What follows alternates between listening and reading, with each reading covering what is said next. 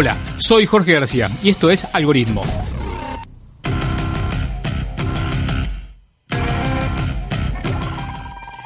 En este capítulo de Algoritmo vamos a estar hablando con Natalia Martina López Celani y el bastón inteligente.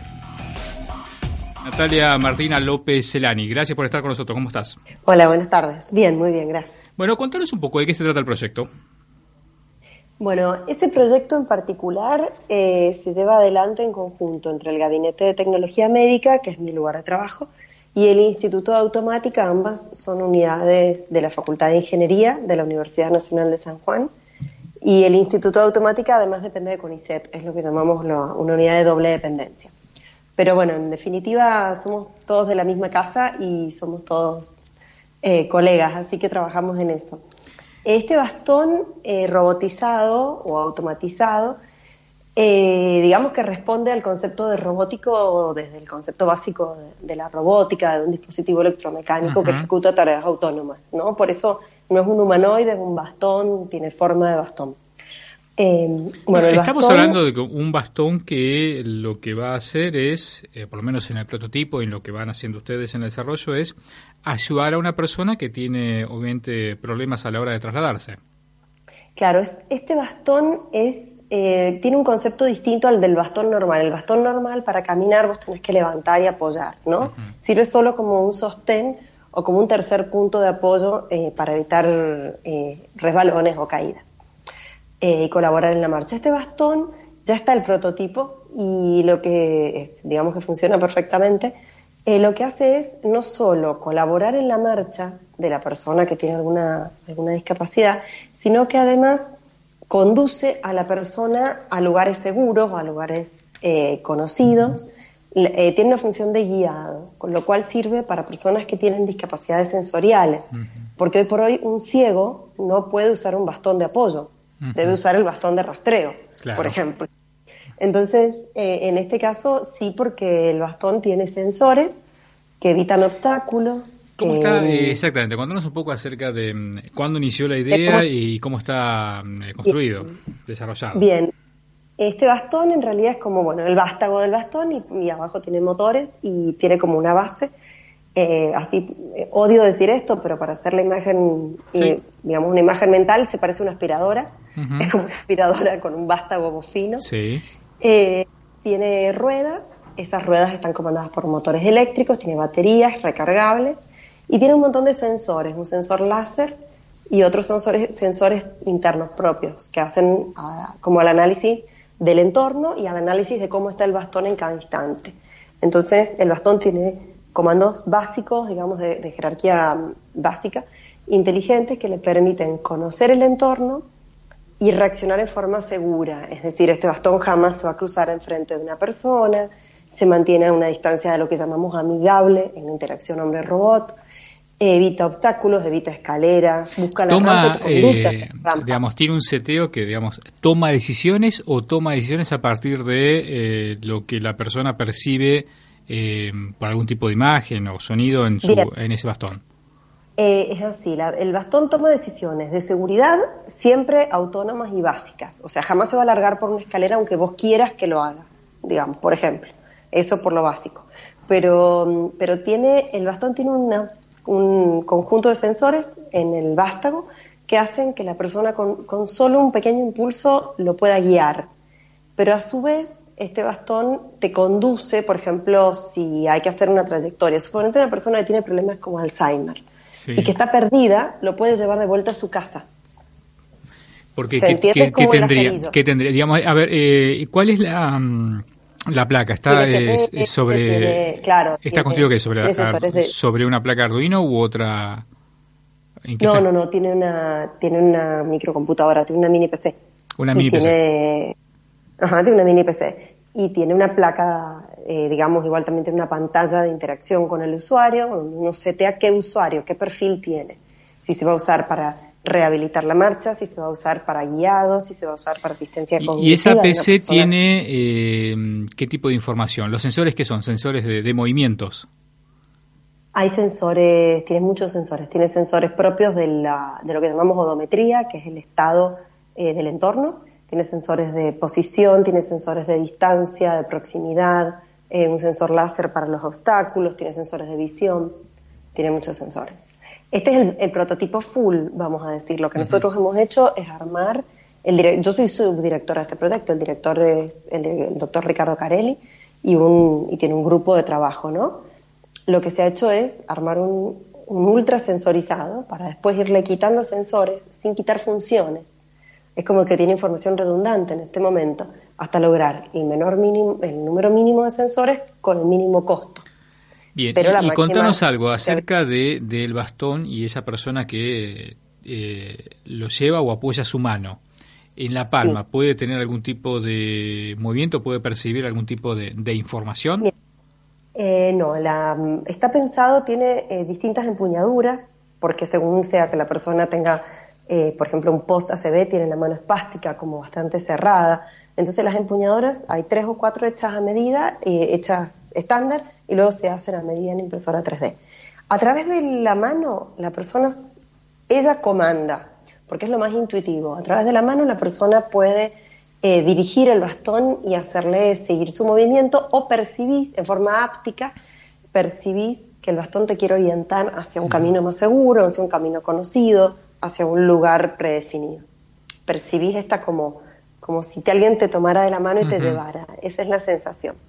Y, pero eso es lo que percibe en la mano, no percibe mucho más, porque es gente que tiene que está limitada en sus capacidades. Entonces no quisimos darle mucha más información en la mano. El resto de la información va a la pantalla. Si la persona tiene sus capacidades conservadas, va a manejar la pantalla. Y por otro lado, eh, también tiene una función para detectar caídas. Cuando una persona se va a caer, este bastón tiene ruedas.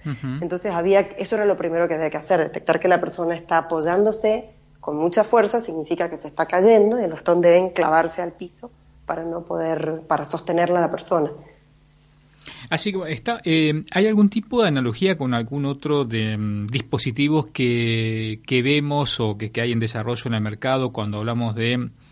Eh, sí, a ver, cuando, viste, hay todo un desarrollo ahora que estamos hablando de los de los autos que se manejan solo y bueno, tiene justamente a base de sensores y tiene poca, mm, depende si es el nivel de 1 a 5 y tiene un nivel 4 o 5, hay poca participación de la persona, en este caso. Claro. Eh, bueno, este, sí, digamos que, que tienen, hoy por hoy está pensado para uso indoor, digamos, está pensado para entornos estructurados, para usarlo dentro de una clínica, dentro de una casa, no salir a la calle con el bastón hoy no está pensado con esa, que, esa es la complejidad que tienen los, los, autos autónomos, ¿no?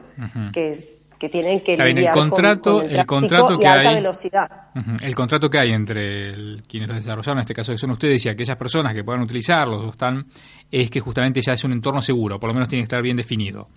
Claro, sí, sí. Nosotros ahora pasamos a la etapa de prueba en pacientes. Lo que hemos hecho hasta ahora es el desarrollo del prototipo, que eso se subsidió con un proyecto de eh, un proyecto financiado por el gobierno de la provincia de San Juan, eh, se hizo el prototipo. El prototipo fue testeado por, primero por usuarios normales, después por kinesiólogos que han dado su realimentación, hizo, hace un rediseño, ¿no? Todo el tiempo esto impone rediseños y calculamos que para fin de año o el verano lo vamos a, instalar en un hospital, a probarlo con pacientes dentro de un hospital. Eh, hay que ser muy cautelosos cuando uno habla de dispositivos médicos o de asistencia, como es este caso, eh, uno tiene que pasar por muchas pruebas de validación para estar muy seguros de la confiabilidad y la seguridad del dispositivo antes de poder pensar en, que lo use un paciente sin supervisión primero y luego ni hablar de entornos no estructurados.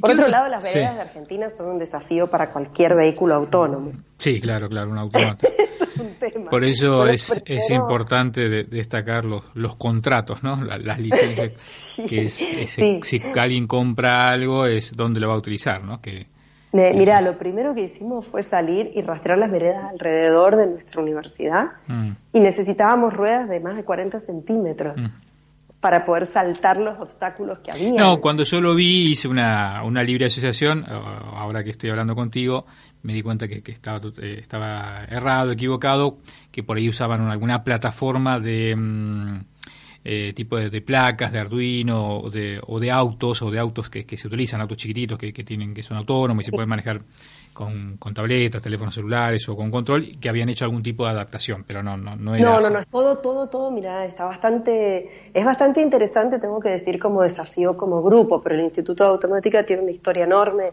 en el desarrollo de robótica, así que fue un desafío con sustento. Pero es todo diseño, incluso los sensores de fuerza son de diseño propio. Ajá. para, para abaratar el costo, porque los sensores de ese tipo cuestan 250 mil dólares, es imposible. Mm, Entonces eh, se hizo un diseño propio por muy, muy bajo costo. Así que tiene todo. Entonces, ¿qué, tiempo llevó, eh, digamos, desde que Tres años. Tres años. Y lo van a testear ahora. Becario full, un becario full time que es Matías Monjor. Mm, está full time con esto. Eh, de todas maneras, y la parte de diseño lo hicieron los diseñadores de la Facultad de Arquitectura, Urbanismo y Diseño, digamos que, fue interdisciplinario en ese aspecto. Eh, nosotros lo que llevábamos mucho tiempo colaborando con una universidad de Brasil en un andador inteligente, porque eh, se, colaboraba mucho en la parte de la teoría de control que sustenta esto. Pero, mm, pero el andador tiene otras funciones completamente distintas a la del bastón y hasta otra implicación psicológica quien va a pasar a un andador inteligente es alguien que está pléjico, que realmente no puede caminar. Eh, entonces, bueno, por eso nosotros nos orientamos hacia otro tipo de paciente. Es como el diseño centrado en el paciente, en el usuario, no el diseño por el diseño mismo. Y, eh, una persona, eh, mientras hablo contigo pienso, ¿no? Y nosotros estamos aquí en la ciudad de Buenos Aires y siempre vemos muchas personas que que, no tienen visión eh, y lo que es, todo un desafío transitar las grandes urbes como la, ciudad de Buenos Aires. ¿no? Eh, ¿Se puede llegar a pensar que en algún momento puedan tener algún tipo de, bastón para, para, ellos? Claro, sí. Sí, nosotros eh, hace tiempo ya en la facultad se diseñó un bastón con sensores, que, que, es como más accesible comercialmente incluso, un bastón con sensores de, de obstáculos pero un, bastón que, la persona comanda. El problema es cuando la persona con baja visión o, directamente sin visión envejece, que necesita el bastón de apoyo y el bastón de rastreo, y ahí encontramos una dicotomía. ¿Qué hacemos? Digamos, lo, mandamos a la calle, que se pueda apoyar o lo mandamos que pueda detectar. hay una diferencia. alguien que tiene la posibilidad de moverse libremente, a pesar de tener el, eh, baja visión. Baja visión con un, con un bastón con sensores, por ahí lo, va ayudando. En este caso es, tiene, tiene otra mirada el trabajo que han hecho ustedes, que es súper interesante. No, no, por otro lado digo que, la idea es que este bastón sea versátil, que pueda como tener perfiles, que lo setea el, el profesional, y, entonces con esta pantalla de interfaz de usuario, entonces, eh, por un lado, eh, uno puede perfilar si la persona está haciendo una rehabilitación, por ejemplo, después de una CD, o si es una persona que tiene una esclerosis, entonces en un caso el bastón va a ir procurando que uno mejore la independencia y en el otro va a estar todo el tiempo soportando más dependencia. Porque se supone que hay uno que va mejorando, otro que va empeorando, por ejemplo. Y en el caso de tener discapacidades sensoriales, se setea. Y si son cognitivas, también se asiste. Por ejemplo, el bastón te avisa que tenés que tomar medicación, incluso que, que la voz que se está percibiendo es la de un, la de un familiar para que la persona no se encuentre con el shock de encontrarse con alguien y no saber quién es, ese tipo de cosas. Contame algo de la, de la universidad. ¿Se especializa en qué la Universidad de San Juan? La Universidad de San Juan, digamos, bueno, tiene varias facultades. La Facultad de Ingeniería, desde, creo que desde mucho tiempo atrás, eh, uno de sus grandes fuertes, por lo menos en el área de, la electrónica, ha sido la ingeniería eléctrica y la ingeniería electrónica, y la ingeniería electrónica en el área de control. Eh, nosotros la facultad de, digamos, de ingeniería tiene el departamento de electrónica y automática del que dependen la carrera de electrónica y la carrera de bioingeniería. Por eso quizás en la carrera de bioingeniería estamos un poquito sesgados hacia el control. Mm. Y además porque el programa de posgrado del Instituto de Automática es en control de sistemas. Pero, mm, y ahí sos, recibida, te recibiste de, de bio. Ahí, sí, yo me recibí de bio en la facultad de acá Después hice los cursos de la maestría en la Universidad de Tucumán, en la maestría de bioingeniería, y después hice acá la maestría en control y el doctorado en control. Bueno, vamos a, vamos a seguir. Eh, la próxima es cuando salgan a, a producción ya, ¿no? Producción en escala, serial, a ver qué, eh, sí, sí, nos falta un poco. Sobre todo que esto, como te digo, es un dispositivo de asistencia médica. Entonces, faltan etapas de validación, por eso las hacemos en un hospital público, con supervisión médica eh, y con pacientes, digamos, como en tiempos acotados. Y después pasaremos a la etapa de, buscar cómo salir con... Ahí vamos a pasar a la etapa de reducir costos, porque hoy por hoy el bastón es caro. Mm. Digamos, para nuestro país es un bastón caro, es un objeto de lujo. Y, a continuación eh, pasaríamos a la etapa de producción. Estamos buscando ahora justamente, digamos, como la continuación del financiamiento. Uno siempre está buscando estas fuentes de financiamiento. Sí, claro, sí, hay que buscar em, apoyos, fondos, becas y, o marcas, ¿no? En definitiva, o, el Estado o alguna marca, alguna empresa que se, disponga a hacer el apoyo. Claro, sí, sí, sí. Igualmente nosotros somos, como te decías, una unidad eh, doble dependencia con ISET o NSJ y, bueno, digamos que con eso uno tiene como algunas, eh, algunos seguros de, de, guarda de propiedad intelectual y un montón de cosas que son interesantes y que son, y que son como canales también oficiales para, para poder pasar a una etapa de prototipo. Muy bien, ha sido un placer, eh, Natalia. Gracias por haber estado con nosotros. No, por favor. Vamos a seguir. Gracias. Gracias.